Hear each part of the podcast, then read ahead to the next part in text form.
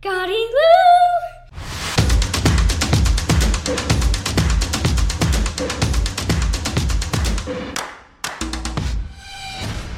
Welcome to Gardyloo. This week on our podcast, we're talking about Christmas traditions or myths, fun stuff. I have some pretty scary uh, Santa kind of stuff going on, which I guess I should probably say we're going to be talking about Santa Claus a lot in this episode. So, you know, use your best judgment about who's listening. Yeah, that might be a good warning to put on there. yeah, just because, you know, we want to keep everything going the way it's supposed to be and everybody's happy. Keep the magic alive. Yes, the magic alive. We are definitely firm believers in Santa Claus on this podcast. I am. Me too. Always have been, always will be. yeah. well, what do you got there?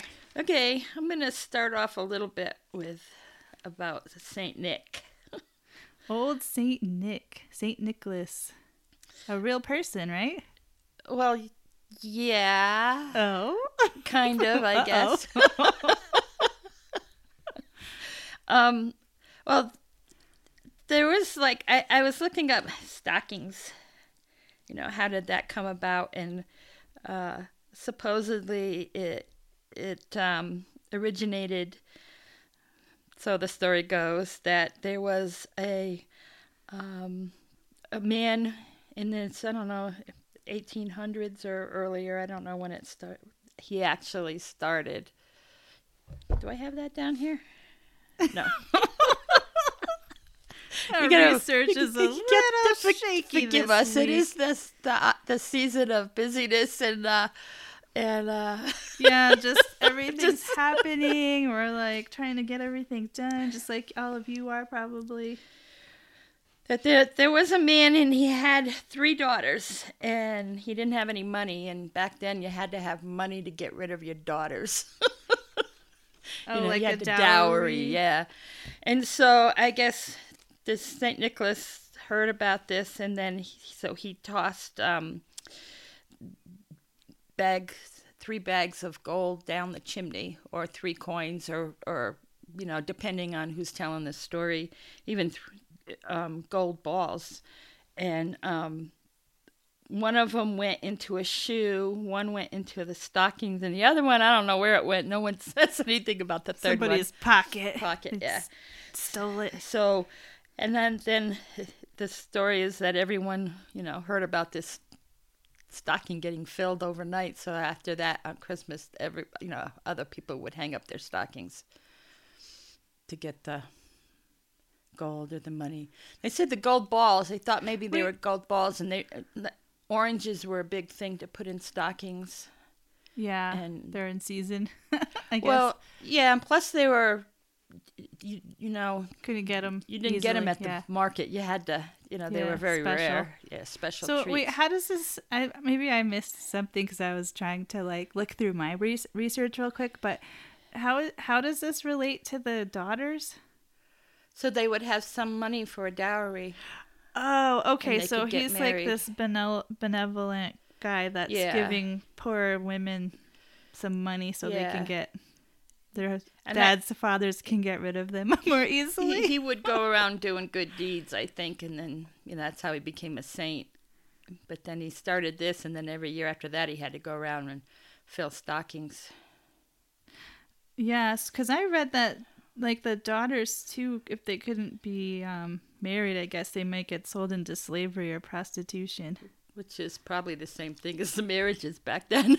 yeah, that's true. That's true. We're just bringing all the good cheer to the holiday season. and my, then my um my research says that they think he was born around 280 A.D. Oh, near- really? in- Well, in I'm way day, off. in modern day Turkey. but who knows, right? I Well- mean, somebody knows. we just don't the, know. the stockings became popular here around the 1800s. so it took a while for his legend to spread. Yeah. And then the oranges in the stockings would, because you can segment them, that it's it's for the ability to share, to represent oh, that's sharing. nice. Yeah. That's why the oranges. Plus, they were a delicacy because you know you can Yeah, just run down the store and get a bag. And when did they start dipping them in chocolate? I wonder. those are Oh, my favorite. Those uh, chocolate oranges. I don't know, but that's probably one of my downfalls. I know, keep those away. Uh, so then, the, so an offshoot of that is like in Iceland, they use their shoes. Um, they would put them by the window to be filled, and if you were good, it would they would be filled with candy, and if you were bad, you got a shoe full of rotten potatoes. the rotten potatoes always sort of gives me the willies. Oh yeah, those they smell so bad. I don't. I wouldn't. I can't imagine anybody putting rotten potatoes in their kids' shoes anyway. Then they'd have to smell bad. Oh yeah, or just you know, you'd have to have rotten potatoes, so you'd be planning ahead to give your kids the rotten potatoes. So you'd have to store them somewhere and let them rot. Yeah. I mean, Well, they probably did by by Christmas. You know, they were stored. They might have a rotten potato here or there. yeah, that's true. Yeah. Yeah, that makes sense.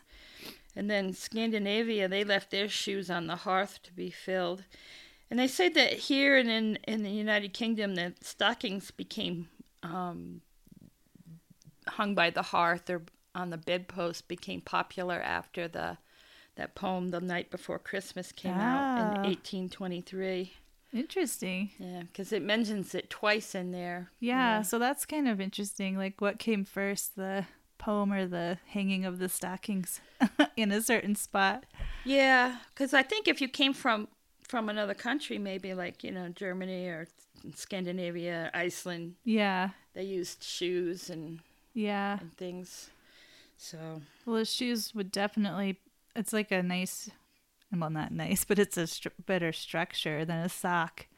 Socks kind of like stretch and hang and be get bottomless trying to fill out. yeah, and then like when you go to wear it again, it's all huge. though I think back then socks were mostly wool, probably, That's true. and it didn't stretch as much as like nylon or. Well, they were definitely smaller than the sto- stockings we use now. Yeah, I've seen some stockings as big as me. yeah, you put That's yourself pretty in good it. size Look what Santa brought you, me. that would be the bad part.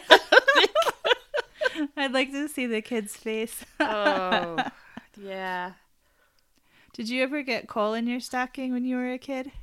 No, No. I don't know if anybody really ever gets coal. no. Well, now you can buy candy coal, so Well, one year Santa brought coal for our, one of our cats who'd been misbehaving a lot. And um, my youngest, Junie, I don't think she liked it. she talked about it a lot. It really worried her that the cat got coal. which one got coal? Nacho. Well, he can be pretty naughty I think he had broken something of mine like right before Christmas, and I was really upset. Like you know how the cats like to just knock stuff off a table. Yeah, they stare you in the eye while they and do I it. I was like, I think Santa's gonna bring Nacho some coal this year, and then Santa did, but she, I don't think the kids liked it, so I didn't. We haven't oh no, talked about it too much Well, since, but especially with with these kids.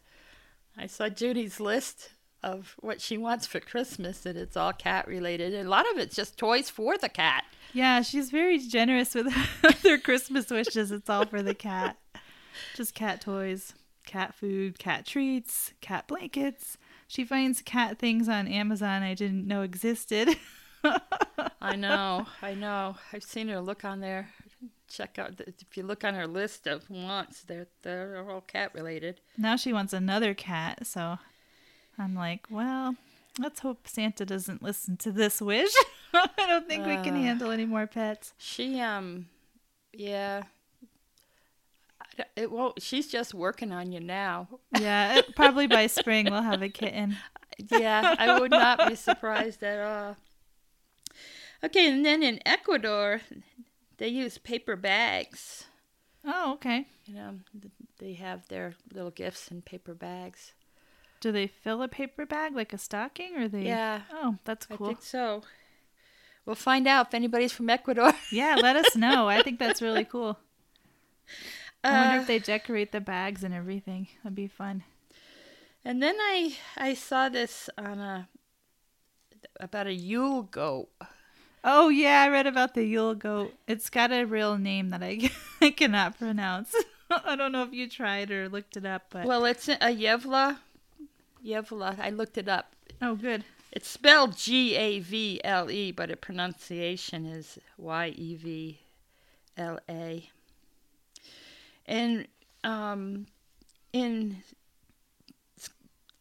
well, this one's in Sweden, and I think it's some of the other Scandinavian countries that uh, are, have the goat represent a lot of their Christmas decorations. It the origins is from the Norse god Thor, whose chariot was pulled by goats, Oh okay. and they have a lot That's of kind of funny to picture, like a chariot being pulled by goats. well, you know, I love that. it, it's it's funny because when I'm looking up some of these traditions and things, most of them are pagan. Oh yeah. I mean, You know, the Christmas tree. a lot of the Christian uh, symbols and things were adopted. I think probably to pull more people more into people in. Christianity at the time, but So anyway, the goat although. I'm not sure what the goats have to do with Christianity. Well, it's not. That's the pagan Oh, okay. pagan- but he's because it's oh, okay. Thor. so he- the, the the goats pull the Thor's chariot, and it's that they're supposed to represent an invisible spirit that appears before Christmas to make sure preparations are done correctly. oh, so it's more like someone's checking to make sure you put up the decorations or whatever you're supposed to do. make the f- right food or something. Oh, but it's weird. they're little. They have them. They, they, they're little goats made out of straw. They're cute. But then in have Yevla, which I think Yevla it means Yule, but they have a um and I, it's in Sweden and I think that's the name of that town, but I'm not hundred percent sure. I thought that I wrote that down, but I didn't. They uh, have this goat that they've made out of straw, and it's forty two point six feet high. Oh wow, that's impressive. Yeah, it takes a thousand man hours to put this goat together. It's 23 feet wide. It has 1,600 meters of string, 12,000 knots they have to tie to tie all Oh, straw wow. on this frame. It's made. The frame is It's made labor of wool. love. Yeah, and it's it, they started it in 1966, and it's become this really big festival. They have, you know, do fireworks and and and everything. That sounds really fun. yeah, it's just like a Because I love goats. You know, I'm sure they have hot chocolate and oh yeah, all the good stalls stuff. and yeah, all kinds of food people and selling stuff. things. Yeah. Yeah, but it it's been a tradition for some people that it they go and try to burn it down. Oh no, like Burning Man, but it's a giant goat. Yeah, because it's been there what over fifty years, and The same goat? no, they oh, build okay. a new one every they do year. it every year. Okay. every year. But they I don't know what I was half of the time it's been burned down. Oh wow. Somebody's burned it down. I don't know what they do with it. The other times maybe they just take it apart and Yeah. and. Feed it to some livestock Yeah, or or something. something. Sure, they don't waste the hay, but But even in in 2001, an American oh Tourist no, no. tried to burn it down, and he spent two weeks in jail. Oh no. and his excuse was, "Well, my my Swedish friends told me it was okay." oh no, they're probably like wink, wink. It's fine. It's well, fine. probably like, "Oh, those Americans, they believe everything." yeah, no, he's got to go to jail. yeah, I Probably that like that's where he funny. belongs. And then um, let's see what else have I got here. I did a little bit on the luminaries, not much, but that was Yeah, that the luminaries are kind of big here in New Mexico. Yeah. We, well, I never really. I don't know if I ever knew about them be, until we moved here. trying to remember. I, yeah, I, I think I saw them in movies, but people didn't just set them out like Yeah. they do here. It's like one of those things I can't. I've, we've been here long enough that I can't remember before. like if I knew before or not. Yeah. Well, they um if those of you who who may not know about it, it it's a brown paper bag usually and they put sand on the bottom. They put a candle inside, and they light it on Christmas Eve. Though some, they say now it's more of a tradition of lights, just like Yeah, they know, light up the whole twinkle driveway or put up. something. Yeah, for Yeah. the and they do it early, not just on Christmas Eve. But originally, it was started by the Roman Catholic Church to symbolize lighting the way for the Christ child to find his way to your home. And I was glad to see that now they use those little battery operated lights in them. Yeah, because it was real candles. Real candles. And I always worried about the fire, like that it would start a fire or something. yeah, because here it get, get quite windy at times. So, uh, why is the Christ child finding a way to your home? What does that mean? like, I mean, It's just a symbol of oh, like that you have Christ can, in he can be guided to you or- by the okay. lights. Yeah. I guess that's like an invitation to come in. Yeah, that's what I that's what my take on it is that's what it was. But I they are pretty. I mean they can make them you They know look set very out in pretty, yeah. designs and, and They look cla- like kind of like classic to me, sort of like when you see a house that just has a really pretty wreath on the door and the one light shining on it. yeah, It kind of has that feel to me. yeah, tr- more traditional. Traditional, looking. yeah. Yeah. Not like rain, you know, we have the rainbow lights and the giant blow up snowmen and all, you know. Yeah. We have some really cool decorations here in town. Yeah. I like to go see. And those kind of decorations, I mean, they celebrate Christmas as a more secular holiday, and then there's some things in there that are more religious.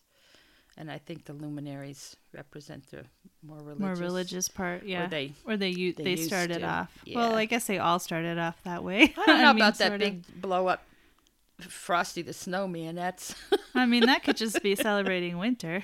yeah, that's true. That's true. So, what else have I got here? I came across a little thing on mince pie. Yeah, mince pie. I never really knew what that was. Well, Like, does it have meat in it? Traditionally, sure? it did have meat. It would have rabbit or pigeon, partridge, hare, pheasant, your face looks like Different grossed out. varieties of it.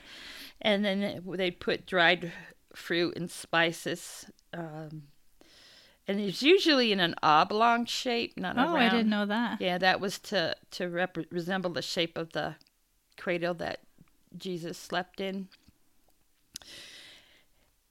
Though now we pretty much knocked out the meat. Yeah, I've seen like you can buy it in a jar, but I didn't know if it had meat in it. I've never wanted to. It just didn't sound good to me, so I don't think I've even ever had it. Yeah, because it was mince meat pie. Right now, it's just mince, pie. yeah, with raisins and currants and It's probably good. different I should try it, It- just so I can say I tried it. Yeah, it's got the Christmas spices in it. But you know, with the meat in there, a lot of times they use those spices to cover up yeah, the bad. the, the meat starting to turn. That's why they had yeah, a lot of spices in there. And I do remember my mom getting out the old meat grinder and and making a traditional mincemeat pie. Oh, really? She Yeah. wanted to see what it was like, maybe, or Well, she used to make them. That's oh, you know, okay. I don't know what she did. I was too young. After a while, she just kind of cut that out. It seems like a lot of of 'em. work if you have to grind the meat yourself grind and the meat everything. and they put the raisins and things and grind it in there, the spices and stuff. oh, but- so you grind up the raisins I too? think so. Wow, yeah. I don't know for sure because, like I said, I was little, but I remember her Right. her it being hooked on the table and her the grinding, grinding away. Yeah, That's interesting. I'm sure I didn't want to eat any after seeing that. Anyway, She's just got like a rabbit stuffed in there. No, I don't know what kind of meat she used. And You probably was- don't either. no, I don't know what she put in there. And it was supposed to be, you know, you'd make a wish on the first pie of the season, and it was supposed to be eaten on the 12 days of Christmas to represent the 12 months, and it was good luck to eat it. And it was good luck to also to serve it in every house that, you know, when you had a visitor, you'd give them a piece of mince meat pie. Oh, so you must have made several if you had a lot of friends stopping by. You'd have to make several pies. Yeah, and it's probably one of those things they could make up ahead and store in a cold.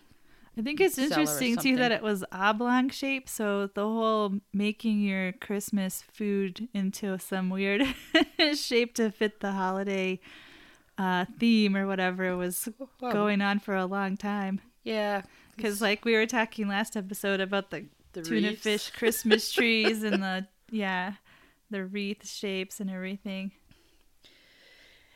And then uh, a little tidbit about Saint Nick. He was originally pictured in long brown robes with fur, with a holly crown. Oh yeah, I've seen that. Yeah, but that's the original Saint Nick. That's I think what he's supposed to look like. Right. But Coca Cola put him in the red and white suit that we know today for a campaign Oh. ad in the 1930s. It makes more sense now because I've always wondered, you know, what's the big tie-in with Coca-Cola and Santa? Because they always have a lot of Santa Coca-Cola stuff, Yes. more than like any other company that I've seen. Well, they're very collectible. Yeah. people collect all of their stuff every year. I guess it's gone back for generations and generations now, so it makes sense. Well, 1930s. That's funny. So he used to be more subdued and Yeah, like nature looking, natural looking, browns probably and when earth it- tones. it went from being Saint Nick to Santa Claus. The commercialization. Yes. of Santa. It's like everything seems to be commercialized. And then too, like the red gets kids' attention probably, and then they want to drink the Coca Cola. Oh yeah, and I don't know. 1930s were they still putting cocaine in the Coca-Cola? I don't know. I'd have to look that up. like it would be definitely keeping them away from those Uh, kids. Keep your hyper uh, holiday season going. You needed some Coca Cola just to get it all done. Oh, it's amazing what we humans used to do to make things good. Yeah. Well, we're still doing it. And then, well, if it makes money, we we have a tendency to go that way. And um, there's that Christmas pickle. Oh yeah, the Christmas pickle. I've always wondered what that meant. I've seen it, and I've seen like some little poem that you can give with it, but I don't remember the poem. No, I didn't. I didn't see the the thing on the poem, but it. When I was a kid, we didn't have a pickle. I didn't know anything about it either. It wasn't until I was an adult that I I would see, you know, some people talked about having the pickle, but there's a lot of um, speculation on how that started, and one of them, you know, some people think it was passed down from an from old world Germany that they brought it over here, but they say people in Germany said then they don't have any history on no pickles. They're like, "What are you talking about, Yeah. crazy people? we don't we don't do that. Keep your pickles to yourself." And then there's another one that said it was in honor of a Civil War soldier that was captured and he was starving and he talked one of the guards into giving him a pickle. And he decided that that pickle saved his life. It gave him just enough nutrition to get him over till he got released or he got more food or something. Oh And wow! So it kind of saved him. So he started putting a pickle on his tree every year for oh, luck. to remind him. Oh, And there's also another one where they said that two, I guess two young boys were murdered, and they the murderer stuck him into a pickle barrel, and Oh. Saint Nick came along and he I don't know how he knew they were in there, but well, he is Saint Nick. I mean, and he magically made them come alive and rescued him out of the pickle barrel. But they said that historically, historical evidence says no, none of those are it. What happened was because this is really started here in the States, and Woolworths started importing around 1800, they started importing glass ornaments from Germany and a lot of them were in the shape of vegetables and fruits and things. And the pickle was green and it blended into the tree, so it did not sell very fast. Okay. So some enterprising salesman said, Hey, what if we do this? And they put a note on it, which is the note you were probably talking about Yeah. that said, you know, whoever finds the pickle first, they get a prize or a special treatment. Oh, that sounds fun. And some people said they would they were they would get an extra special Christmas present to oh, unwrap, Oh, okay. or they would be able to unwrap the first present, or they got something special. um, something Yeah. special. They had good luck for the year. So here it all comes down to greed again. Yeah, just trying to sell stuff. yeah, pickle surplus. Let's figure a way to get rid of it. And they did. they say people, you know, they sell a lot of those The pickles. pickles. Yeah. Well, because then, like, everybody wants to get in on it, kind of like the elf on the shelf now. You know, that's a big thing. And everybody's talking about it. So then you want to get one too. You don't want to be left out. Plus, it adds a little more dimension to the Christmas season. It's- Yeah, you need some Everybody's looking in that tree, see if they can find that pickle.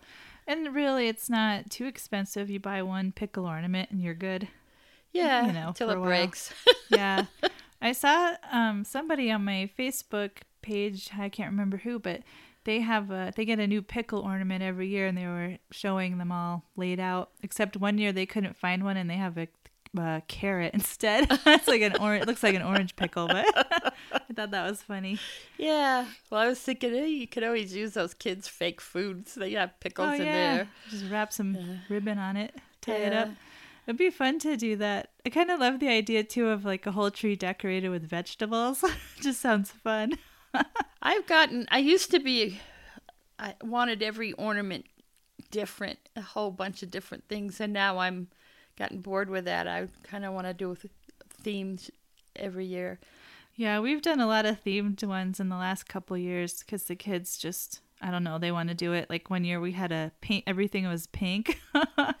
so we had to make all these ornaments because we didn't have that many pink. Probably didn't have any pink ornaments really because Yeah. everything's, you know, red and green. And, um, but it was really fun. We got big pink bows and all that. And it was fun.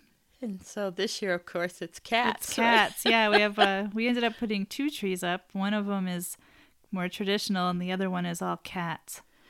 So we had to make some more ornaments because we only had a few cat ornaments. And it, the kids like to be making the ornaments. Yeah, usually every year we do sit down and make a bunch.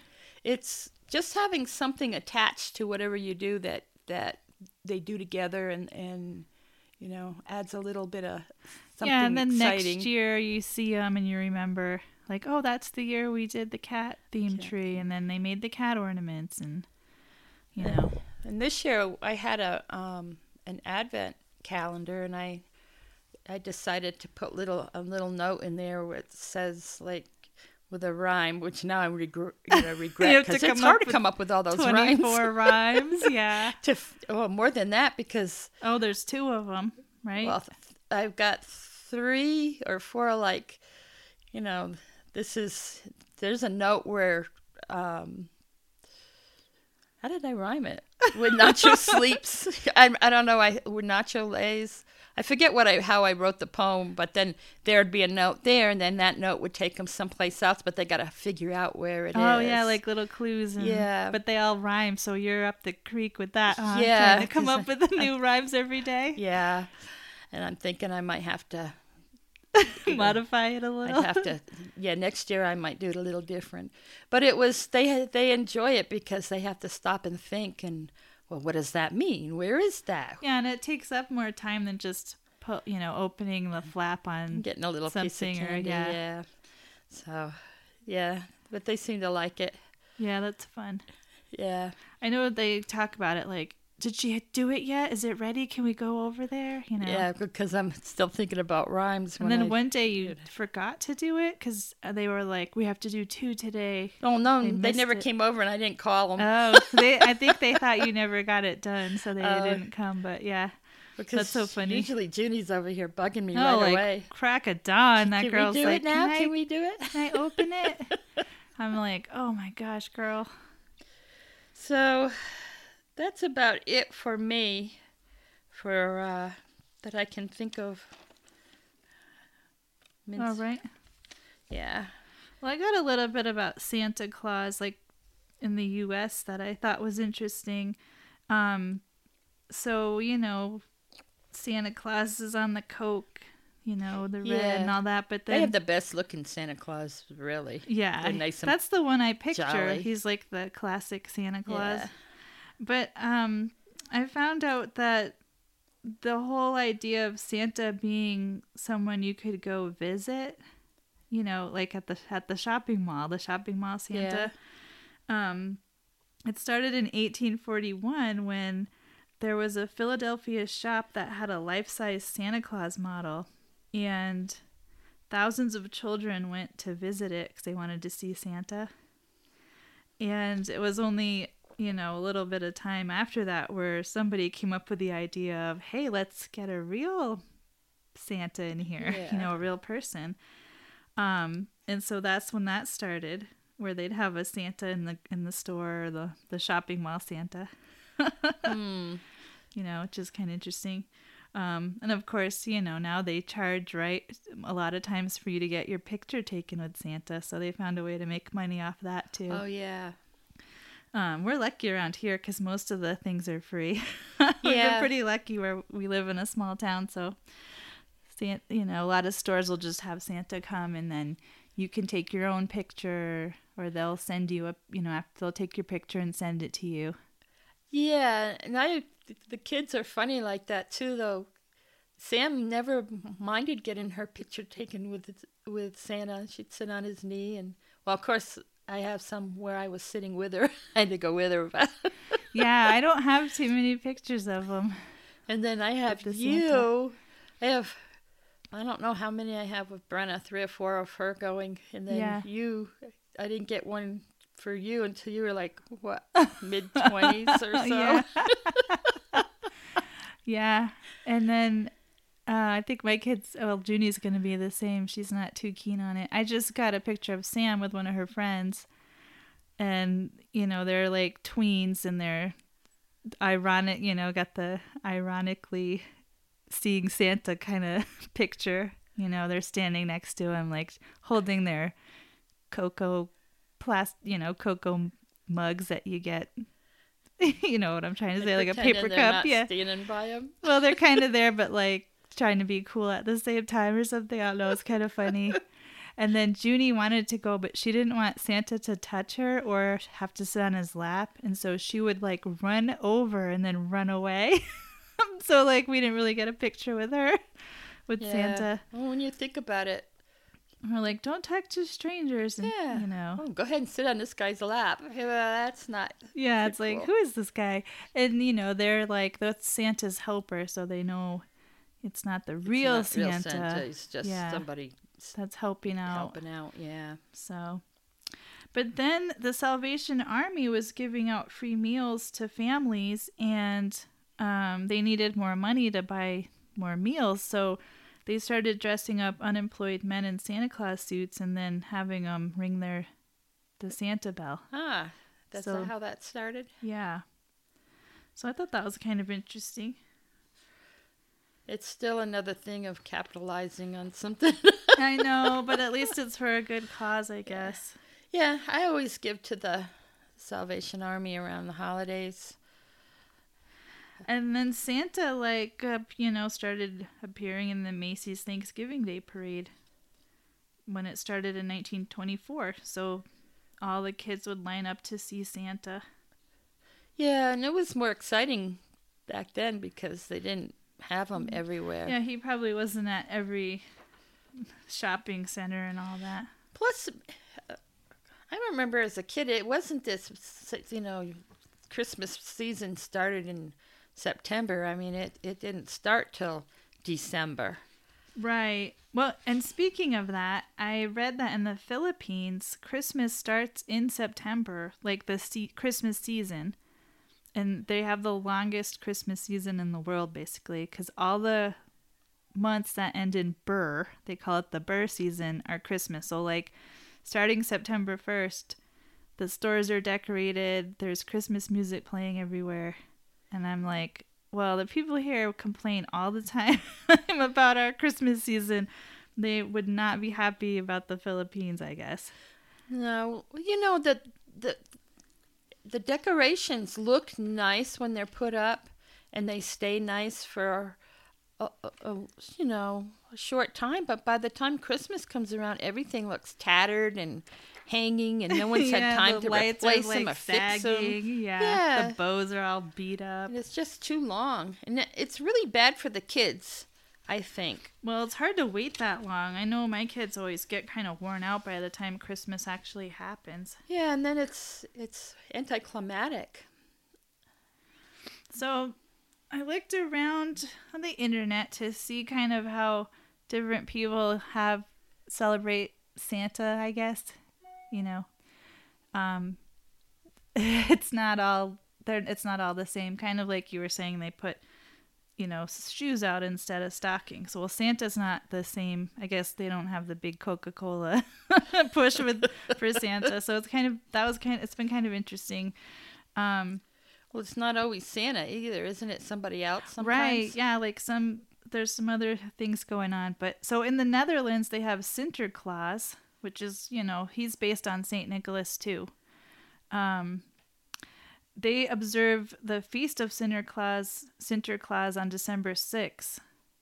And um but the festivities begin on the 5th, which is St. Nicholas's Eve, and that's when people give out their gifts to their family members On the sixth, on the 5th. fifth of Uh, they do it on Christmas Eve, and then, um, but the actual day is the sixth. That's when they have the big feast. that's when they have their Christmas. a lot of people do that here too, where they open presents on Christmas Eve instead of Christmas Day, Mhm.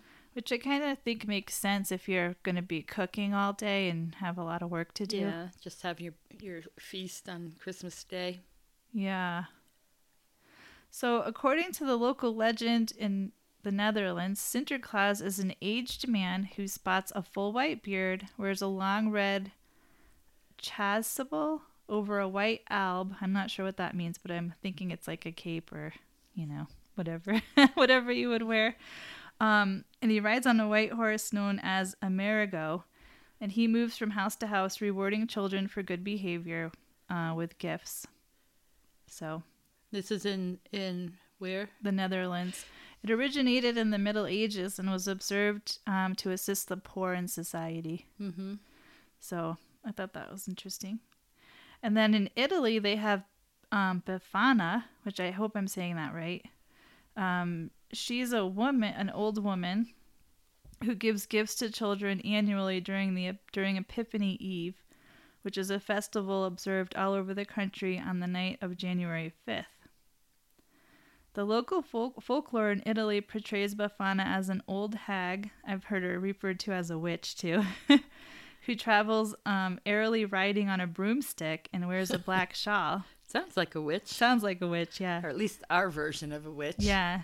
Uh, she visits homes and she enters through the, through the chimney, kind of like Santa, and she leaves candy and other gifts to children who have been good and leaves soot or a lump of coal to children who have been bad. She's also known as the Christmas Witch. So I thought that was cool. I had some more on her too, but I don't know where I put it. I might come across it in a minute. Oh yeah, here she here it is. Um so there's like more to the story. So supposedly um the Magi stopped at her house to ask for directions on their way to visit baby Jesus. And they invited Befana to come with them on their journey, but she said she had too much housework to do. Sounds about right. And after they left, she changed her mind and tried to find them, but couldn't. So now she flies around on the night of January 5th, uh, much like Santa, delivering toys to children. Instead of milk and cookies, It- Italians leave out a plate of sausage and broccoli and a glass of wine for her. Sausage and broccoli? yeah, apparently.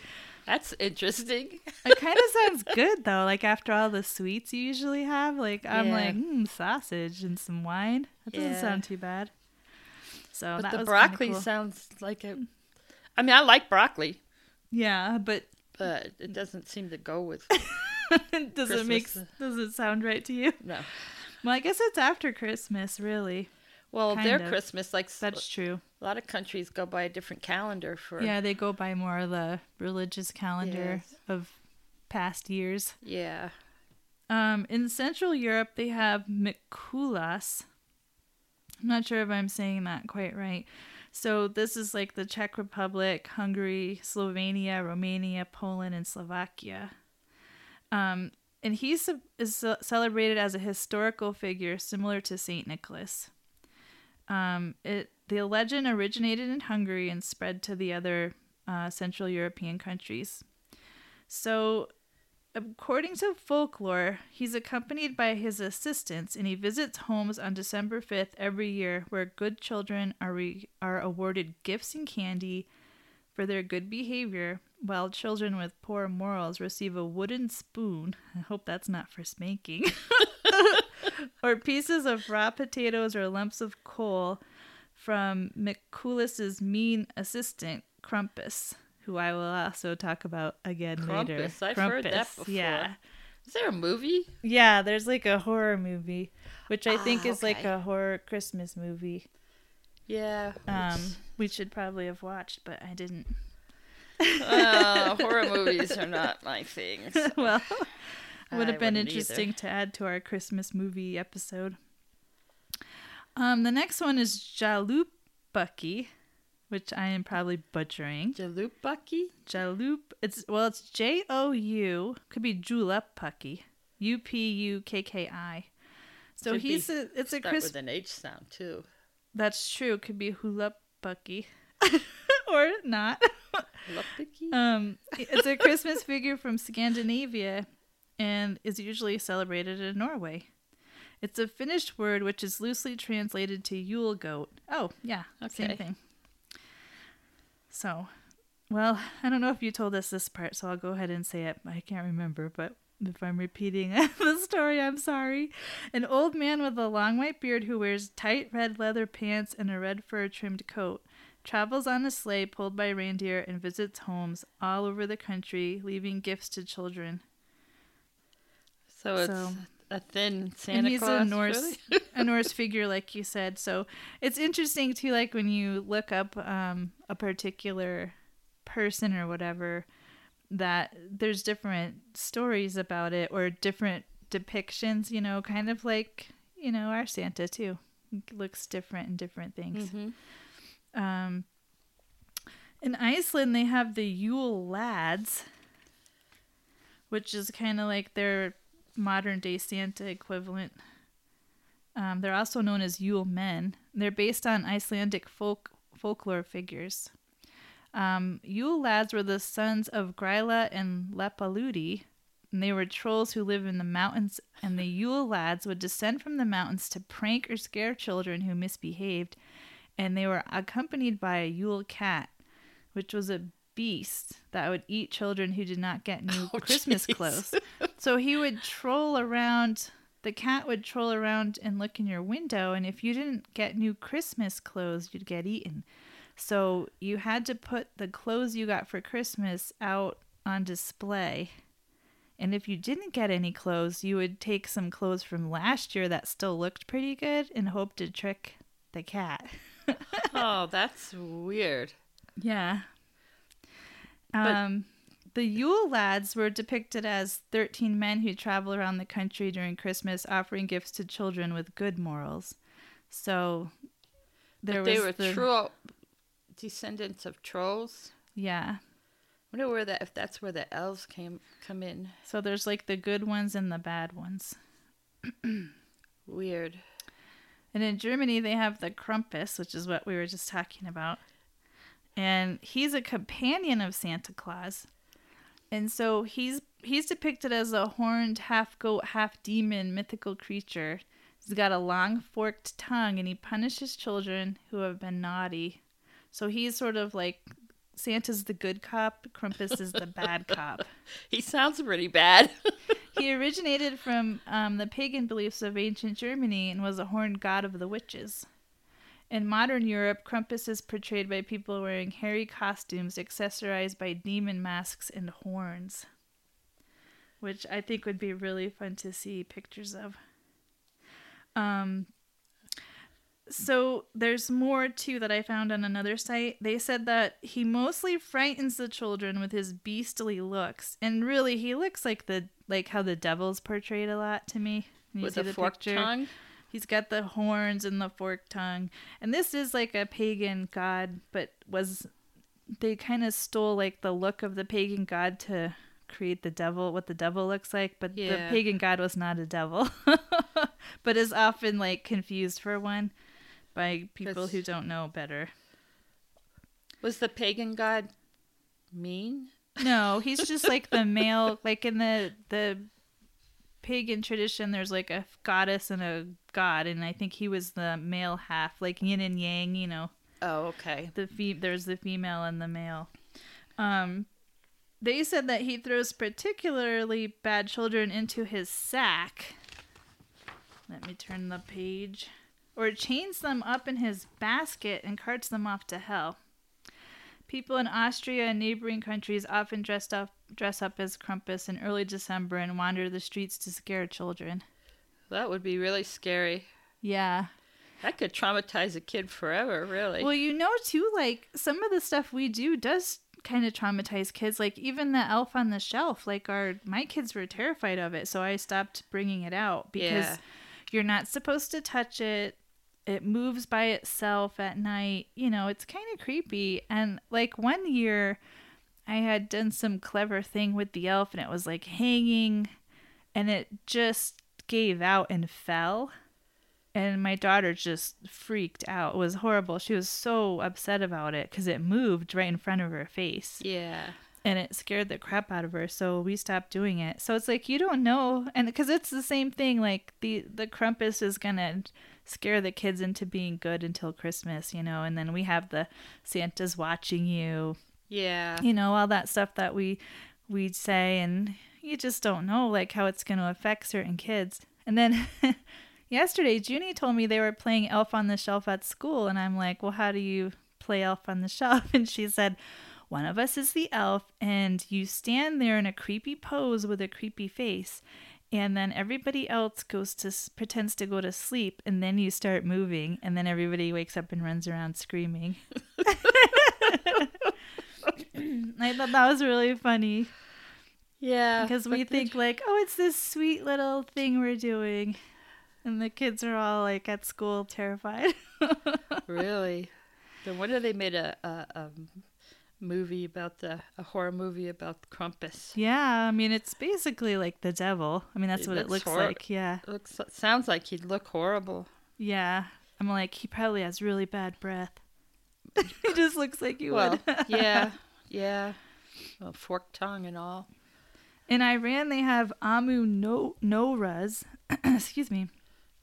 Amu Noraz is an Iranian fictional figure um, that features in local folk- folklore.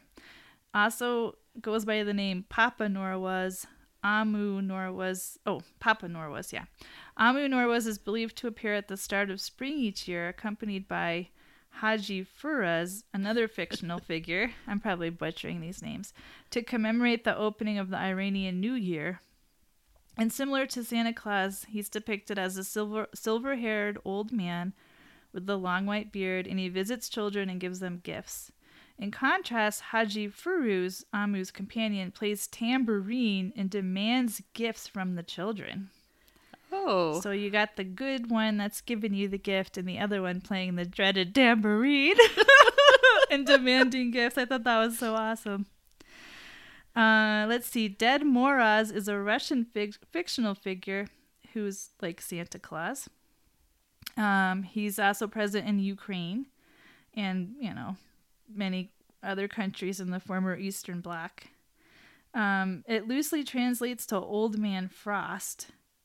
And according to legend, Dead Miraz is an old man with a long white beard, and he wears a long fur coat and a fur hat, and carries a long magic staff. So I just picture a picture a wizard, kind of. yeah. Um, Sounds like one. He's said to appear on New Year's Eve, where he gifts children with presents, um, and he's accompanied by his granddaughter, whose name is Snegurochka. I'm sure she's a beauty. uh, let's see. In Northern Europe, there's Nisse, which is a mythical uh, figure in Scandinavian folklore. and he- is usually depicted as a tiny 35 inch in height dwarf with the close resemblance of a garden gnome. He has a long white beard and wears a con- conical cap, So is that that must be where all those garden gnomes come from then? huh? probably with the pointy dunce Yeah. caps. Yeah. um, he appears during the winter solstice and on Christmas delivers gifts to the doors of residents. So I think that's that might be where they have the shoes too, isn't it? Was it Scandinavia? Or that was Sweden. I don't remember. Um, Up there, all these Christmas things are starting to get like jumbled together in my head. Scandinavia leaves them on the hearth. And I guess over time and you know commercialization, he's starting to look more like our Santa Claus than you know the dwarf. Yeah. He's he's changing. Uh, let's see. In Central Europe, they have Christkind. Um, and let's see. He is portrayed as a sprite like child with short blonde hair and tiny angelic wings. So I kind of picture like a cherub from, uh, uh, what's that guy's name that painted the Sistine Chapel? Michelangelo. Yeah, I like picture one of them for some reason, like a chubby little blonde kid, you know, um, and gives gifts to children during Christmas.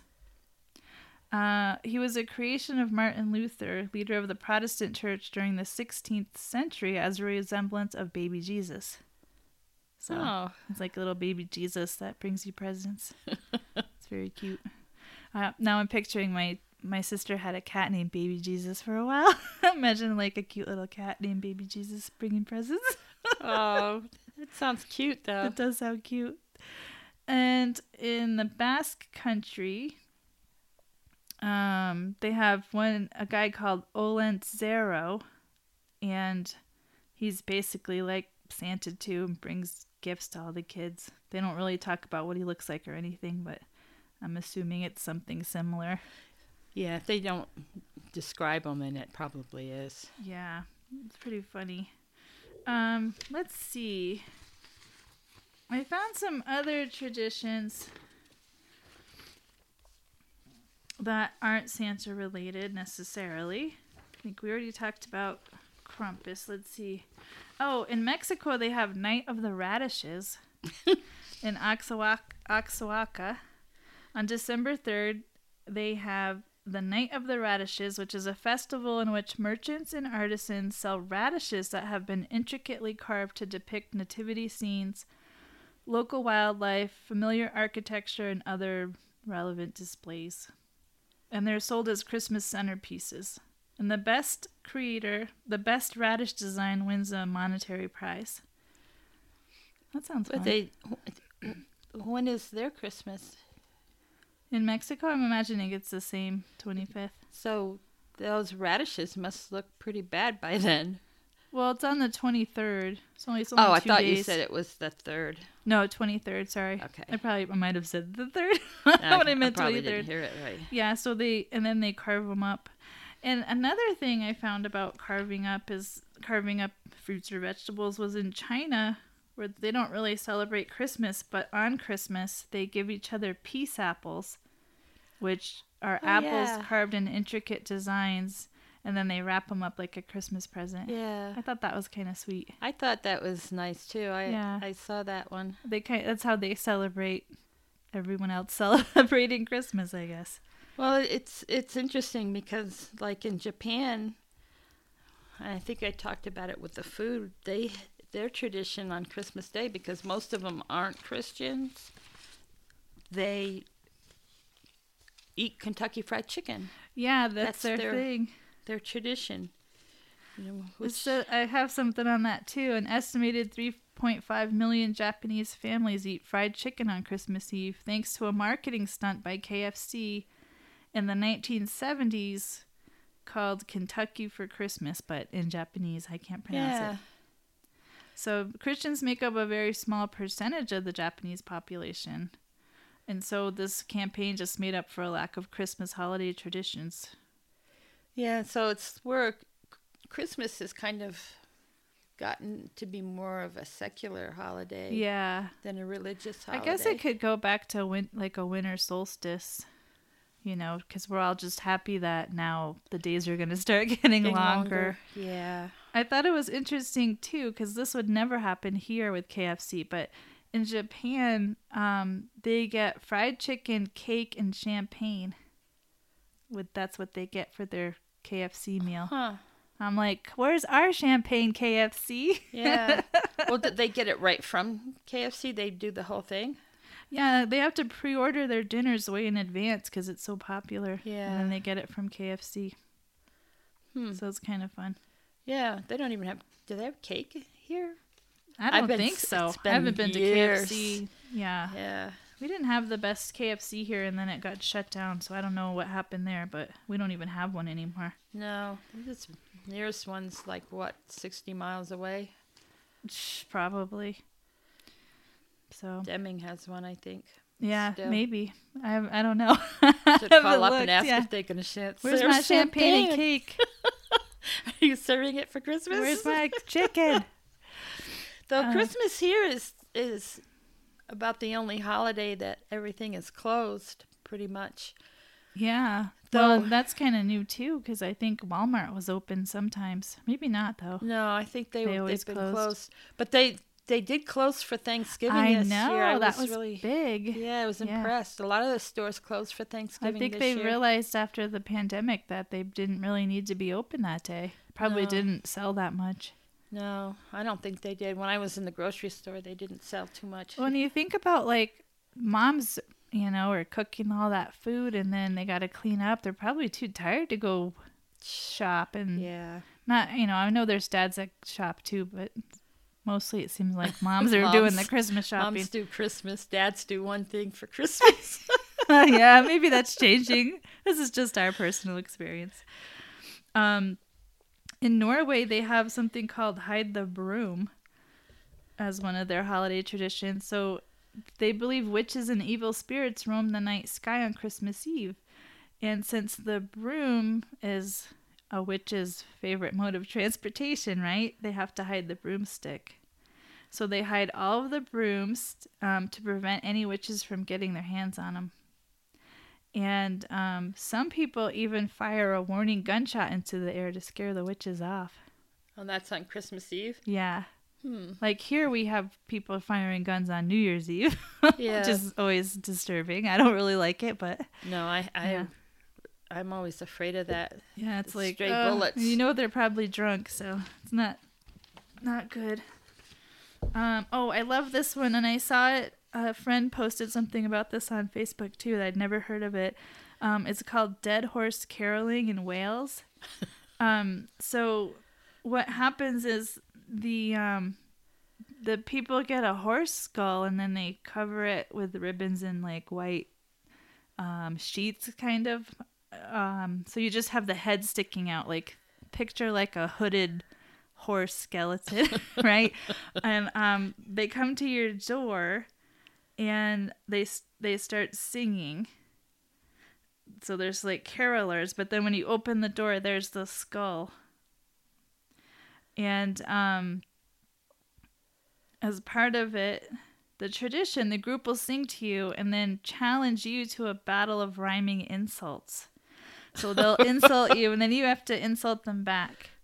And then um, eventually, whoever wins, wins, and then they get invited in for refreshments. Well, that sounds kind of fun in a way. I know. I when I saw it on my friend's thing, I thought, where can I get a horse skull? That'd be interesting though to, to I'm all out there You singing gotta be off quick key. thinking. yeah, that would be hard to do, like to be that witty. Um, this one is in Guatemala. It's called "Burning of the Devil." So Guatemalans, Guatemalans, um, have a thing called the Burning of the Devil, and it's on December sixth. And they set bonfires outside of their homes and burn effigies of Satan to expunge evil evil spirits and to celebrate the victory of good over evil. In the past, people would bring out all the trash from their house and set it on fire, and some, I guess, still do.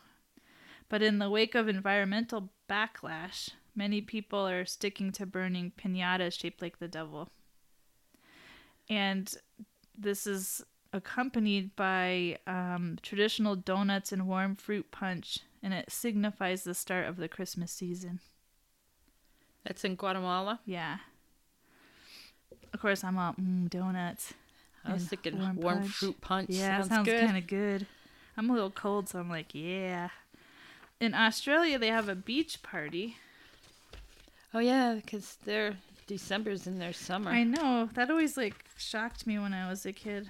Oh, unfortunately, I did not attach that page, so I don't know what they do, but it sounds fun. A beach party and for Christmas. I'm sure that's probably to start their Christmas season off too. It has to be weird to um well, I don't know. I've seen ornaments now like that represent like Florida or somewhere where, you know, you might have a pink flamingo or Yeah. you know, something like that. But Santa's wearing shorts and a Hawaiian shirt. Yeah, yeah. It's weird just for me because we moved from the East Coast where there was like snow and sleigh bells made sense. You know, you Yeah. gotta you're gonna go on a sleigh ride in the snow. Everything's like warm clothes and all that. And then we live in New Mexico now where it's, some Christmases aren't even cold at all, really. No, some of them are t-shirt. We rarely get weather. that much snow where you could have a sleigh ride. And um, so it, it is totally different. And so imagine like somewhere else, you know. Well, somewhere where you've never even seen snow and all the Christmas things talk about snow. yeah, the songs, the so many songs. songs, and then the decorations. Although Yeah. maybe it's different where they are too. They might, you know, have everything with the beach wear, your Yeah. s- su- your bathing suits, you know, Yeah. whatever. Kind of interesting. Um, so I looked up some different winter holidays because I didn't want to just focus only on Christmas. So we talked about Hanukkah in our last um, yeah, when we talked about food. Yeah, we talked a little bit about it. So they have um, a special candle holder called a menorah that they light for eight eight days, um, and it can be sometimes in November or December depending on the calendar how it works out. And they do it to remember an ancient miracle in which one day's worth of oil burned for eight days in the temple. Um, and they play dreidel and sing songs, win chocolate coins, etc. It sounds like a really delicious holiday. Yeah. like the food sounds so good. Well, and Hanukkah's not really like their main no. holiday No. either. So I think that's kind of interesting. Um, I've had some, I have some friends who are Jewish and they talk about how much Christmas is in the schools, even though it's not really supposed to be Yeah. religiously, but you know, there's Christmas trees everywhere and stuff. But then, and they kind of do like some token Hanukkah stuff, but then their high hol- holidays they don't even mention like in the school at all, which I think is kind of. I think it's not good. good. Rosh Hashanah is uh, the big day. Yeah, it might be. I don't know enough about it. No, I know a little bit, but I've forgotten a lot of it. Yeah, it's. I have a hard time remember remembering things right now. There's just so much happening in the world, and I'm still recovering from the pandemic. I don't think I'm quite past it yet. yeah, I like know my brain is still, I don't know, a little foggy. And I didn't even have COVID yet, knock on wood, but I still have brain fog just from the whole experience. Yeah. Um, Three Kings Day. Uh, at the end of the 12 days of Christmas comes a day called the Epiphany or Three Kings Day. This holiday is celebrated as the day the three wise men first saw baby Jesus and brought him gifts. So, as I said earlier, you know, some some people get their presents on that day. Um, in Puerto Rico, before children go to sleep on January 5th, they leave a box with hay under their bed so the kings will leave good presents. In France, a delicious king cake is baked, and bakers hide a coin, jewel, or little toy inside. And I've Yeah. heard about those. I've always wanted to get one. I think whoever finds the item, you know, is Supposed lucky for the lucky. year or something. Yes. Yeah. Um, winter solstice, which occurs around December 21st, that kind of changes over time. I mean, with the calendar too. Uh, I have some more information than this, but let me just. I kind of like the idea of celebrating winter solstice. I do too. I want to try to like incorporate more of that because it it's very much like just food and and uh, fire. Oh, our normal holidays, not the fire, but the food. it's like a big party, but it's it's uh to celebrate the end of the um the long nights and short days because that's when the days start getting longer and the nights start getting shorter. Which isn't really too bad here. Yeah, it's not too bad here. It's well, because I've been reading some things about like you know people in Alaska. And Yeah, they other got places dark where they got 20 hours out of the day, something horrible. for yeah for a while. I need that sun. Yeah, so like during the winter solstice, they have big festivals where they light bonfires and candles in the in the hopes to coax the sun back. And um, it used to be, it's called Yule or Christmas. You know, it's the same kind of the same time period or whatever. Um, we talked about the Yule log last episode, so I probably won't talk about that too much, but where you have to burn the log. And um Yeah, because it's supposed to burn for the twelve days of Christmas. Is it? I don't know 12 if it's that long, but it might be. I can't remember. I thought it was 24 hours, but then you said it was a certain amount of days, so I think I think you're probably right. Oh, I know they had a big like a tree log. Then they yeah, would, like a huge and then they have to slide it into the yeah, fire. somebody has to keep an keep eye it on going. Um, they used to kill like a wild boar, and of course you would use up your, um, whatever vegetables you have. I don't mean use up, but you'd share them with people. So you bring your potatoes and different things I that like you were that. able to store through the winter. Yeah.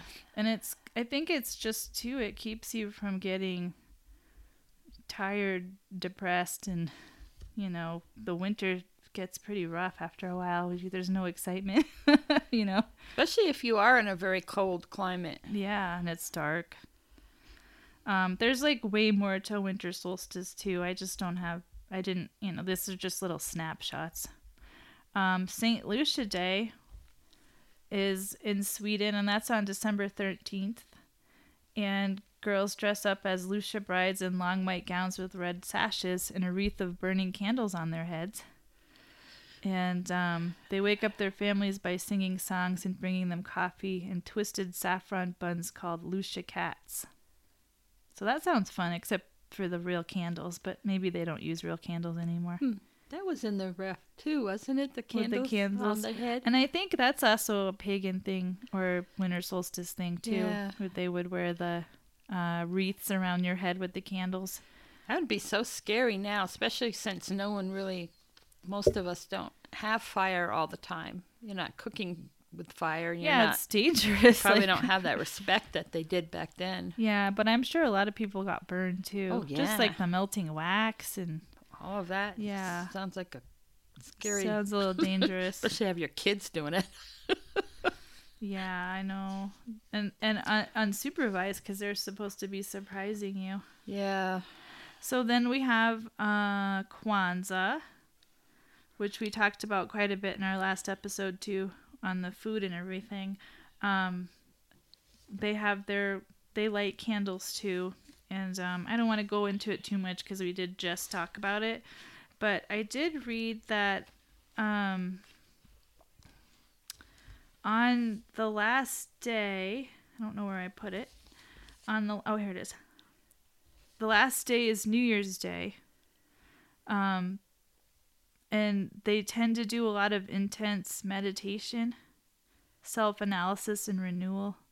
So it's like a day of reflection and kind of like, you know, New Year's is for most of us. Like, what are we going to do this year that's going to change? How are we going to change or do better? Um, so I thought that was kind of cool. Um, Celebrants are primarily called to reflect on themselves, but a central concept of Kwanzaa is that you cannot know yourself without knowing where you came from. To understand the self, you have to pay homage to your heritage and understand your role in the community. So um, they have three um, questions and answers. Wait, hold on. You con- so the main task of the meditation is to contemplate the three tradition and reasons, which are questions. The first one is who am I? Number two, am I really who I say I am? Which I think is kind of interesting because, like, Mm-hmm. you have to have some level of self awareness because a lot of times we think we're someone we're not, or we want to be someone, but we're not quite there yet. Yes. And am I all I ought to be? So that's number three, which I think is is pretty cool too. Because could I become more? Like what you know? What do I need to work on? I guess.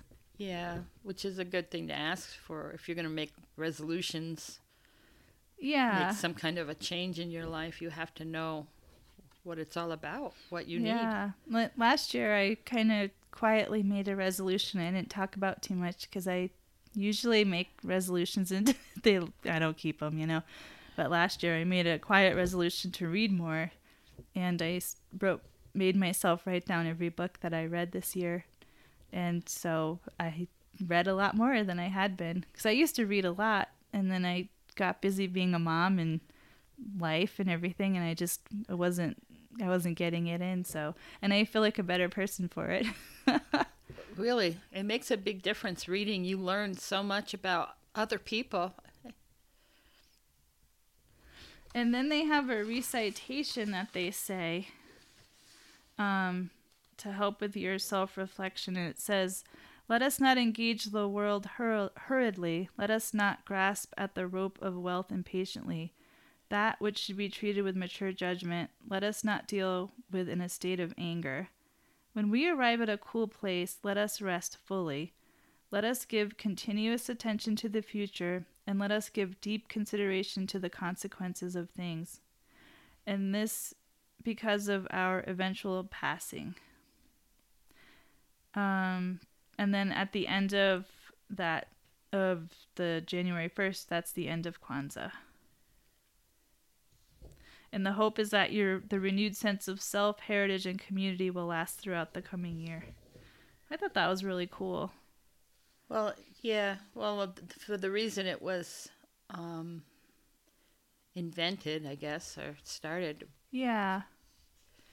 Um okay, so New Year. In Ecuador, families dress a straw man in old clothes on Deve- December 31st. And the straw man represents the old year. The family members make a will for the straw man that lists all of their faults, and at midnight they burn the straw man in hopes that their their faults will disappear with him. Oh, that's kind of a cool one. We Yeah. should try that one. I like that idea.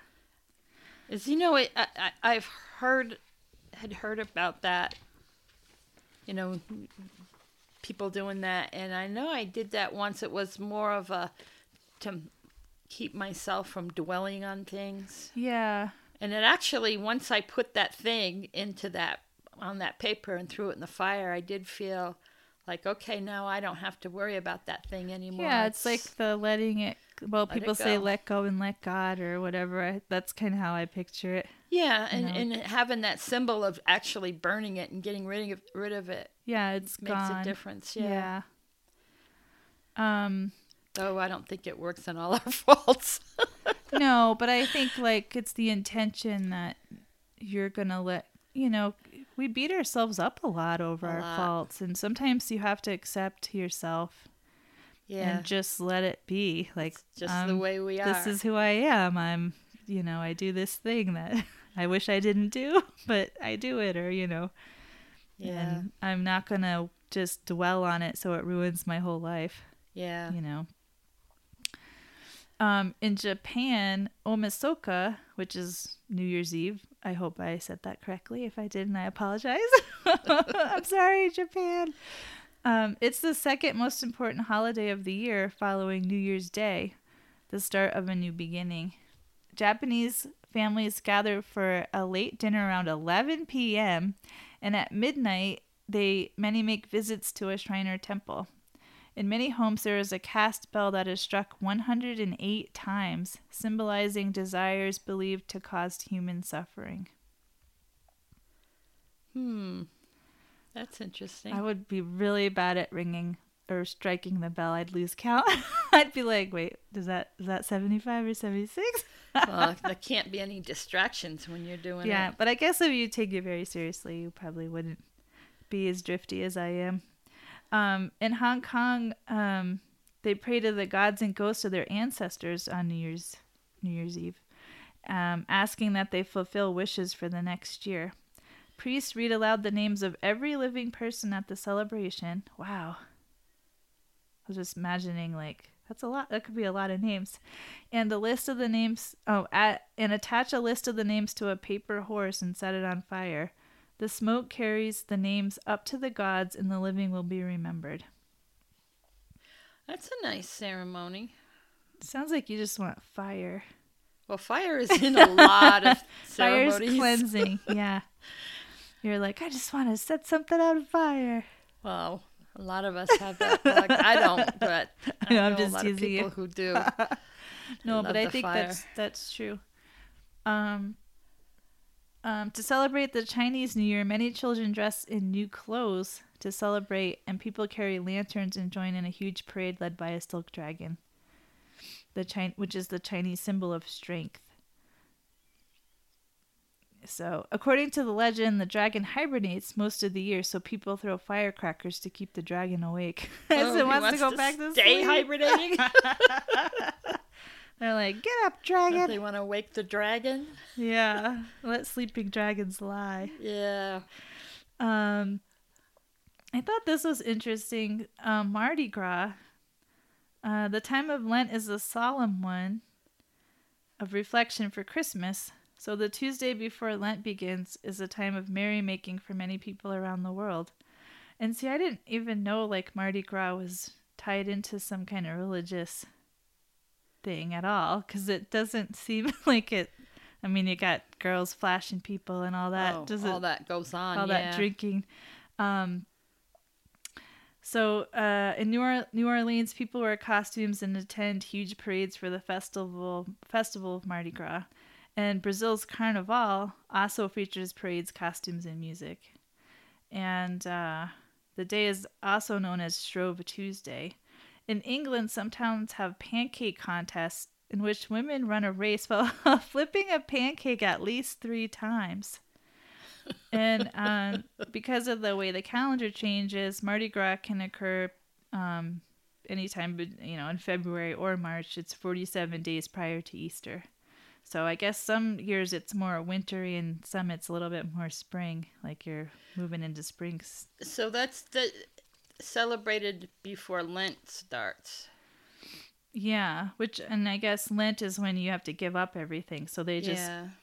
go the- hog wild Yeah, on all the stuff they're not wild. supposed to do, I guess, and then um, give it all up on on Lent. I've never been. I've always thought it would be interesting to go, but I know I wouldn't like it. I wouldn't mind being one of those people up on a balcony just watching it. Yeah, it'd be fun to watch. I don't know if I'd want to be in the mix. I would not want to be in the mix. I'm too old for that at this point. I'm like, oh. Um, I found another holiday for in that happens in the winter winter on December second called Soyal. Um, and it's a Zuni and Hopi Native American um, tribe holiday. Um, and it's also for winter solstice. Um, on December 22nd, they have a ceremony to lure back the sun god, who is believed to have traveled away from the tribes during the winter. And it also marks a new cycle of the Wheel of the Year. Um, and traditionally, it's viewed as a time of purification. And for the Hopi, it's a festival that lasts 16 days and includes prayers, supplications, a passing down of stories from elders in the tribe, and then concludes with a feast. Um, at the feast, tribe members dress up in masks and costumes to represent Kachina spirits, spirits believed to support the community, and they perform dances. And traditionally, children are given dolls that represent the Kachina spirits as gifts, which I always find interesting because you can buy Kachina dolls. Mm-hmm. But that seems weird knowing that that's somebody's it's a spirit. Like why are we buying someone's spirit? Seems a little a souvenir Yeah, it seems a little weird. because we don't know that's what it is. We just Yeah. think, oh, this is and they're beautiful. They're beautifully They made. are. They're they're amazing. Like I can understand wanting one, but it seems a little bit weird to purchase one. Yes. Like it's when you're they give it to children. Well, once you figure out what it means, why it, what what the tradition is, it, it does seem strange to be able to buy one. Yeah. So, um, I'm just about done, but I did find a couple of little things about, um, mostly about plants, and in the holiday season. Um, uh, so the first one is holly. So, Christmas holly was it started as a tradition of decorating with evergreens at Christmas, and it has ancient roots. It begins hundreds of years ago in ancient Europe when the people used greenery to honor life in the dead of winter. One particular special tree to the ancient Celts was the holly tree. The holly tree had sacred stat- status and is reflected in the modern day winter solstice ritual of the oak and holly kings fighting to rule over the new year. So I wish I had looked more up about that because that sounds interesting. um, to the ancient Romans, holly was popular as a gift during the winter festival Saturnalia. I hope I pronounced that right. Christmas holly history is believed to have begun when the Romans brought the Christmas holly to England, where the people there also found it magical. The holly tree was sacred because of its evergreen nature, shiny bright green leaves, and radiant red berries, so it represented life in the dead of winter.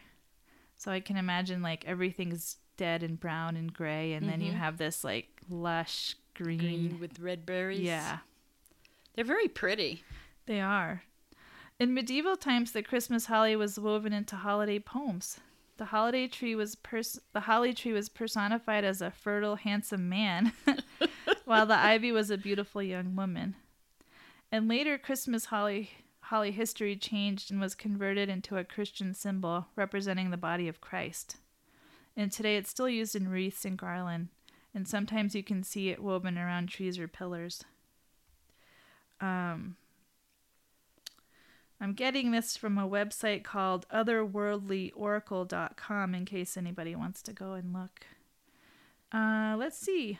Oh, the tradition of Christmas ivy. So Christmas ivy was the female counterpart to the holly, who was the the virile man. And ivy and, uh, and holly and other evergreens not only honored life in the dead of winter, but also warded off evil spirits. The Christmas ivy's magic dates back to the ancient Celts. It was linked to the Celtic goddess Aryan Rod and thought to bring fertility to women.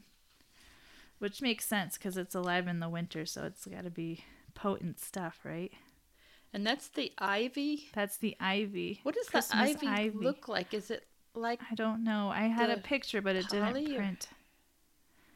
Uh, it's fallen out of favor in modern holiday celebrations, so you why. don't see it too often.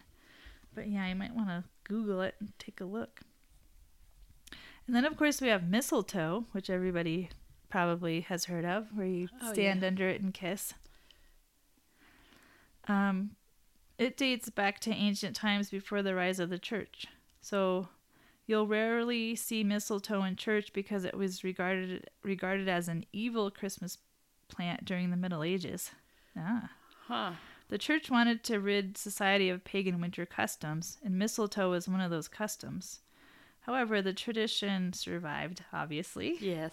And because mistletoe grows on trees, it has the ability to take on those trees' magical properties, specifically the oak, which was sacred to the ancient Druid priests.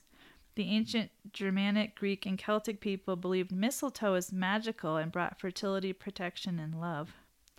But it's really just killing the trees. we have to cut it out of our trees all the time. It doesn't look like mistletoe that well, you see it's here. probably because it's on um, juniper, which so it it takes it looks like the plant that it's destroying. yeah, so it tries Oh. to turn itself into that. Except it's always like just a slightly different shade of green. More yellow. Yeah, and it doesn't quite pull it off. But I think probably with the with the oak, was it the oak tree? It probably does a really good job of imitating it. Yeah. Um, there was also the kissing bough. Um, well, this is kind of our version of mistletoe. It involves hanging a bundle of mistletoe from a door frame or over a threshold, and if two people stand under it together, they kiss. And this began because of the belief the plant brought fertility and love. In Scandinavia, people at war stood under the mistletoe, mistletoe to kiss and make up.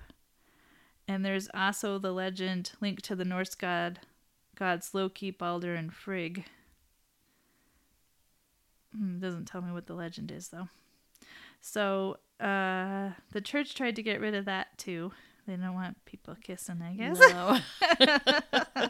but they didn't do a good job because it still continues today. well, anything a little risque, Yeah. we hang on to, and church wants to get rid of.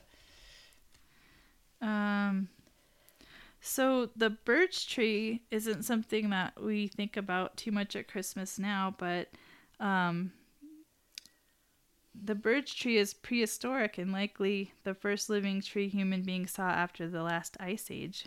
Their root systems are something to be studied, and scientists have found they literally speak to each other through their roots. I hope that's true. There's some debate right now about that in the scientific community Whether whether trees. whether trees communicate. Yeah, they know that the fungi or fungi, however you want to pronounce it, do, but um, they're not too sure about the trees. But some people really are sure, so we'll see.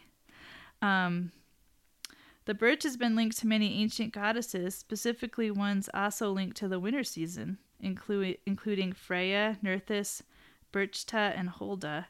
And in later centuries, the Christmas devil, known as Krampus, would carry birch reeds with him to spank the naughty children. um, so it isn't just a symbol of regeneration re- and renewal, it's also a symbol of the divine feminine. Um, and it's been used for thousands of years to ward off evil during the winter months. So that's kind of cool. Birch trees. Yeah. I don't think we have birch trees here. I don't think so. any. I haven't seen any. Uh, Of course, it's hard to see trees in general. Yeah, I'm like, we don't even have that many trees, to be honest. Really, it's like types. bushes that have gotten tall. yeah. Um, the poinsettia. Um, uh, ba ba da ba ba da ba. Okay, it the history of it originates in Mexico.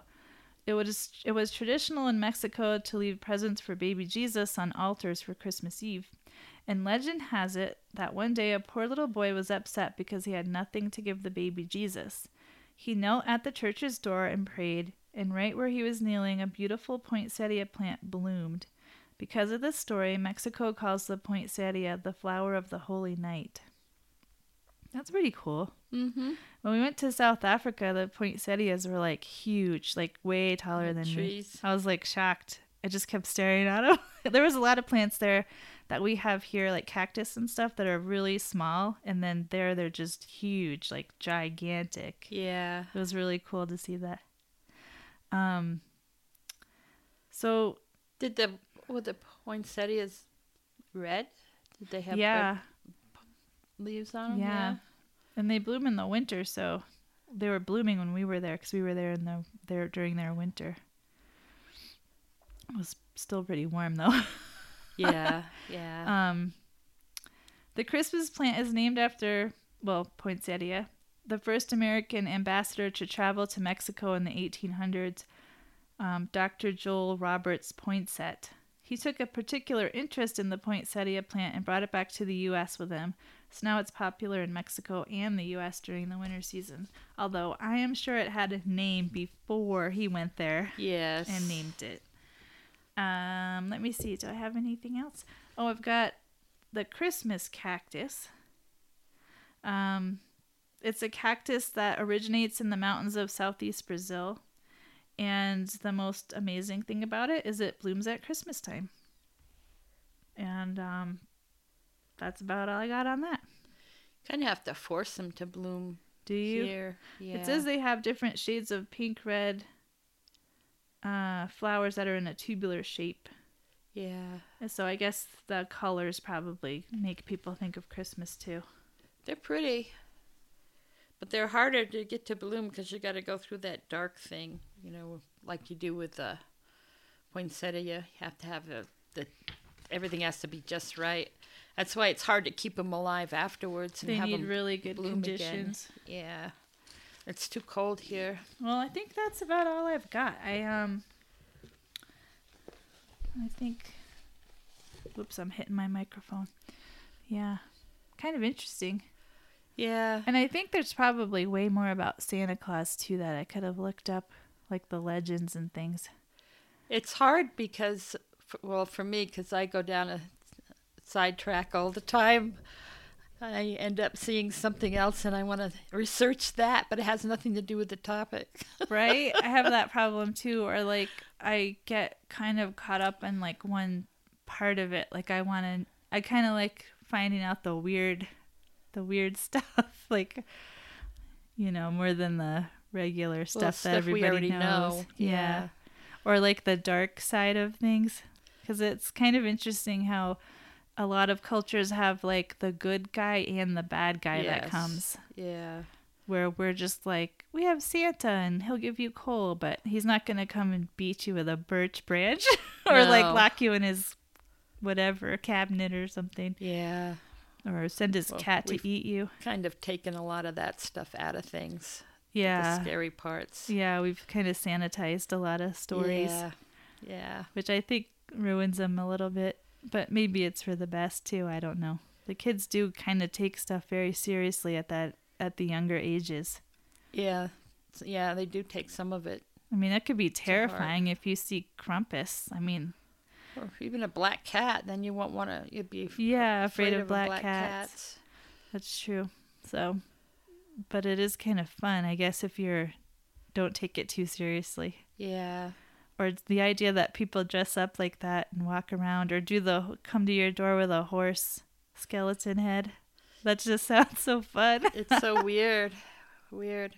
We just mostly just say, "Oh, Santa won't come. You know, you better behave. He won't come. He's watching you now." And then right there, you got this fear of who's watching me when I'm doing yeah, this. that's kind of creepy that you're being watched all the time. Yeah. And then my youngest was like, I don't think that Santa's ever not come. Like, I don't I think she's kind of like doesn't believe it. Well, because she knows she's been naughty and yeah, still right? came. Yeah. 'Cause none of us are perfect Yeah. either. Or just the fact too that you have to be good like the last three weeks before Christmas. Like someone's watching you. It's not like all year we don't talk year, about it. yeah. Yeah, So it's kind of funny. it is, and it isn't. Yeah, It's it's rough. I'm it's rough on kids.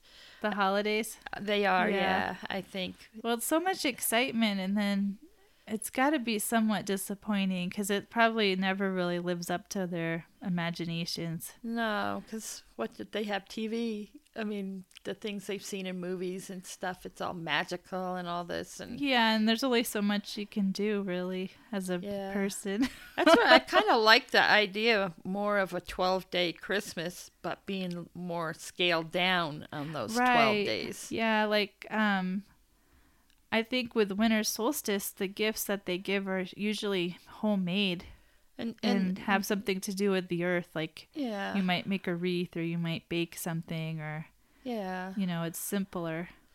I know. We just, I know kids. They they they think it's going to be magical fun. Everything whole day is going to be fun.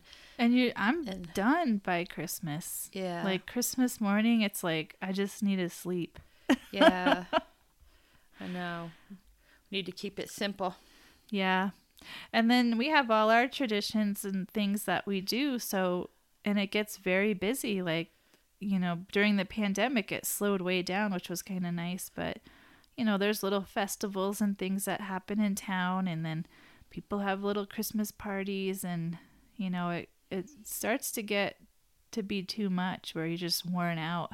Yeah, there's always something going on every day, and you still need to get the, the stuff you want to get done. Your regular, Yeah, you still have to clean your house and, cook, and, then you want to cook something special like cookies or, you know, doing gingerbread houses and things yeah, like that. and then you know we're you, you and Jim with the diabetes and all that. We can't do some of that stuff, so we're trying to come up with new new traditions. yeah, and not we're not making the candies and the cookies like we used to. and No. so everything evolves, I guess. Yeah, it does. It does. Nothing stays the same, not really. Any tradition, there's always something in there that kind of throws it off for that year, Yeah. or it seems like it. So, well, and that said, What was that? I said, and that said about not, you know, kind of a downer, end on a downer there, but it's well, not. it's not really a downer. No, I mean, just- we're just lucky in so many ways that we have all these opportunities. It's just learning to say no to some and yes to others, and and there's it's good to be healthier. You know, I I think it's probably better for the kids too if we kind of tone down all the sugar the and sugar, yeah. especially if we we know we have diabetes and are running in our gen- Blood, genetics yeah. or whatever like get them started off better so but yeah it's, It's not just the anticlimactic part of it. Like I always feel let down on Christmas night because I didn't get the the best present. You know, yeah I didn't please somebody a whole lot, or I Yeah, you like I should have done this and I should have so done that. exciting Instead of being accepting that I'm not that person that does everything and makes it all magical and well and it's like we don't have the money to be buying something that's gonna you know no one's gonna be buying anybody a car or you know something that's so exciting that you're you know what what could what is that gonna be you know it's that's hard. I've heard and the toys like their kids they want that toy so bad and then they get it and it's just not what they thought it was going to be usually they're disappointed and it gets more every year. yeah because if you do the big thing last year you got to do something twice Bigger, as big this yeah. year And and, then- you can't always come up with something when the kids are little and they start off, they don't really care. They want that. Oh, this is in a nice box. I want to play with this box, and they just yeah play with that. or they open like the first present and they're good and they, they want to wanna play. with that Yeah, they, don't, care about the rest. yeah, because I, I remember one year when Sam was very young, like three maybe or something. She had so many presents, like because everybody sent something. Plus, I probably went overboard because you're trying to create the magic. And she was just, she had a meltdown. Like she was exhausted. And then we actually had to stop opening presents. And then she would open one or two every day for a little, like the week after. she just was so overwhelmed. yeah, And so, you know, we learned. yeah. Well, in that, I understand that too. If you open it and you, you like what it is, you don't want to be interrupted. You want to enjoy what you yeah, got. you want to enjoy it. And then sometimes you open socks and it's like oh, socks, Socks. you know? but it's like you end up wrapping everything individually so it looks like there's more presents, you know? And I think I've gotten away from a lot of the extra presents and trying Yeah, to just to focus look- on one good present Just to that make I it look like. good. Yeah. Yeah. It's hard as a parent too, though, because you see, I've seen people post. A lot of people will post pictures on Christmas Eve of their tree, and there's just a billion presents. Like it fills the whole room. I feel so presents. inadequate. Like if I don't even want to post a picture of what we have, it's just so Yeah. um, small in comparison. But also, I don't think my kids could handle if they saw that in the morning. I think they would just Go crazy. Yeah. well, I think I don't even think they'd want to open them all. Like they just get bored op- of opening presents. It's just It's how many times can you have a really great present in all those presents? yeah, or just doing that one like the same thing over and over. They Yeah. have they want to do something else. it's And- so weird, but it's just how they are. And there, and I remember Sam. I don't know if she still says it, but she would every present, just what I wanted. She was just so She loved everything. wanted to be so polite too. Yeah. She wanted everyone to feel good that they got her the best present because she'd be, that's just what I wanted. and it would make you feel really good, but then later there would just be like a box or bag of all the things she got just sitting there that hadn't been touched for weeks. Yeah, yeah. So I don't know. I just don't. I think it used to be like more is more with that, and now I'm like let's focus on things that are fun to do like an ac- activity like a gift that's an activity Yes. even if it's one I create myself, like a box of um, art supplies that you know we're gonna make something with, or you know something that's gonna last longer than just oh here's this figure I wanted from this show I watch, or you know. Yeah. Yeah. But that takes a lot more effort for sure too. It does. it does. Takes a little planning. That's why I'm so tired on Christmas Day. and I find sometimes I find something that's good for someone and I buy that and then I see 20 more things that are Oh, really great for that person and the other person I can't think of a thing. That's what happens every year. There's one person that I could buy like 50 things for that they would love and they need or you could use or whatever. And then there's the other person that you're like, I don't know what to get them at all. Like nothing's coming up. and now that money is tight, I mean it's really tight for a lot of people now. Yeah. You can't buy You just getting food on the table is is a struggle with the prices. Yeah. And I'm doing a lot of homemade gifts and thrift store gifts this year. Yeah. And I pretty much just keep saying that to everybody so they they're prepared. Yeah. you know, but I don't think they'll mind. Nobody, because really, when it comes down to it, and Christmas night or the next day, you can't even think of the what did I get. yeah, we're like, I, don't can't remember. remember. But I do remember, you know, I'm in a stupor. so the giving part is better because when you Yeah, give somebody fun. that they really like and they're all excited, you feel like you did your job. yeah, you feel good. So, Yeah. well, anyway, I Well, I hope- it's time to. I hope everybody has a good holiday, whichever holidays you're celebrating this month. Yeah, be safe. Yeah. Be safe. Watch out for Krampus.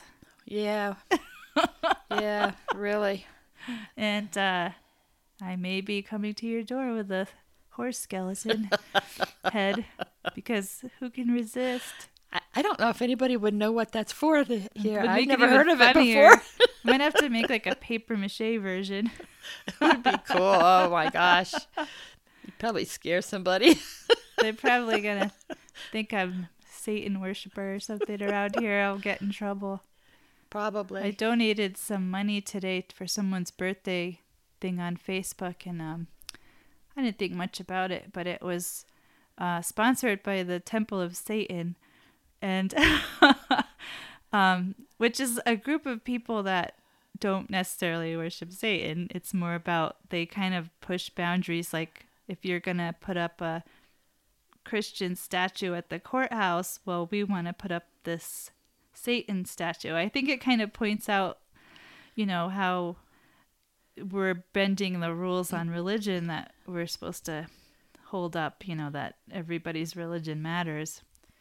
Yeah. And they kind of do they do some good work in that area, but then um right after I did it, this thing came up that said Lillian is donated to the Satanic Temple. And I'm like, oh, great. Like, everybody's going to see this. And people here are very um, Christian centered, a lot of my friends. So if you're listening to this, I do not worship Satan. Oh, yeah. It's not a good tag to put on yourself. Really. But yeah, but also I don't, you know, I'm not really ashamed of my donation either because it, it's something that I believed in. So well, the the fact that they want to keep religion out of, uh, s- I don't know what you would call it, state, federal Yeah. government. Right. Um, but if you're going to do that, which we are supposed to do, it has to be all religion, not just every religion, but Christianity. Yeah. 'cause that's not how it's supposed to work either. So No. I think it helps kind of point that it's kind of like there's these websites too that um, flip stuff on their on its head. Like they'll have men posed like women in magazines or dressed scantily or Yeah. saying stupid things like, I don't know how I'm going to work at my job and raise my family. But when you see a man saying it, it just looks ridiculous because Yeah. nobody ever thinks about how is that man raising his family while he has a full-time job. But, you know, it's something that Well, if he does do that, if he's single and raising his family, he gets a lot of credit.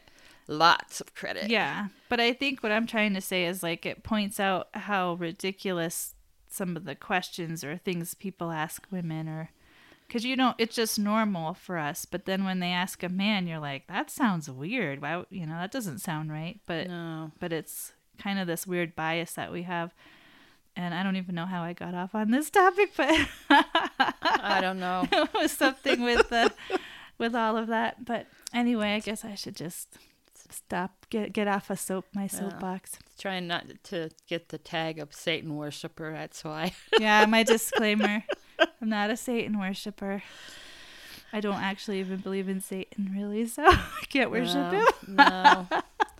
Well, anyway, I hope everyone has a that note, yeah. Hope you all have a good day tomorrow, and um, you know, celebrate your family, celebrate the good things. is tomorrow Christmas? Well, isn't this this is going to be on, on the, isn't it? I don't think so. I think it is. Well, because Well, Christmas maybe- is on a Sunday. We're Oh, so is we're it? recording this ahead, obviously. Well, we can cut that out too, you know. yeah, this comes out on the 21st, so Well, a couple days in a couple days. yeah, in a few days. Just be safe. Enjoy your holidays. you should cut this out because you don't cut out the things I think you should cut out. I can't. Well, I can't cut everything out if like there's someone talking and then you can't. There has to be a pause to cut stuff out. I'm not a miracle worker. Well, if you go back a little further, you could cut me out. Just cut your whole thing out. Just me Just talking. stop with me saying, "I'll have a Merry Christmas, enjoy your family," and cut out tomorrow. I'll see what I can do. Maybe it'll All be right. your Christmas present. All right. Just know I get confused. That's all. I mean, we don't know what day it is. No. All right. Okay. Well, that's it. Merry Christmas. and happy Hanukkah and happy Kwanzaa and all the other holidays that are coming or have passed or are on this is where you just say Happy Holiday. Yeah, happy holiday. Mm, Bye bye.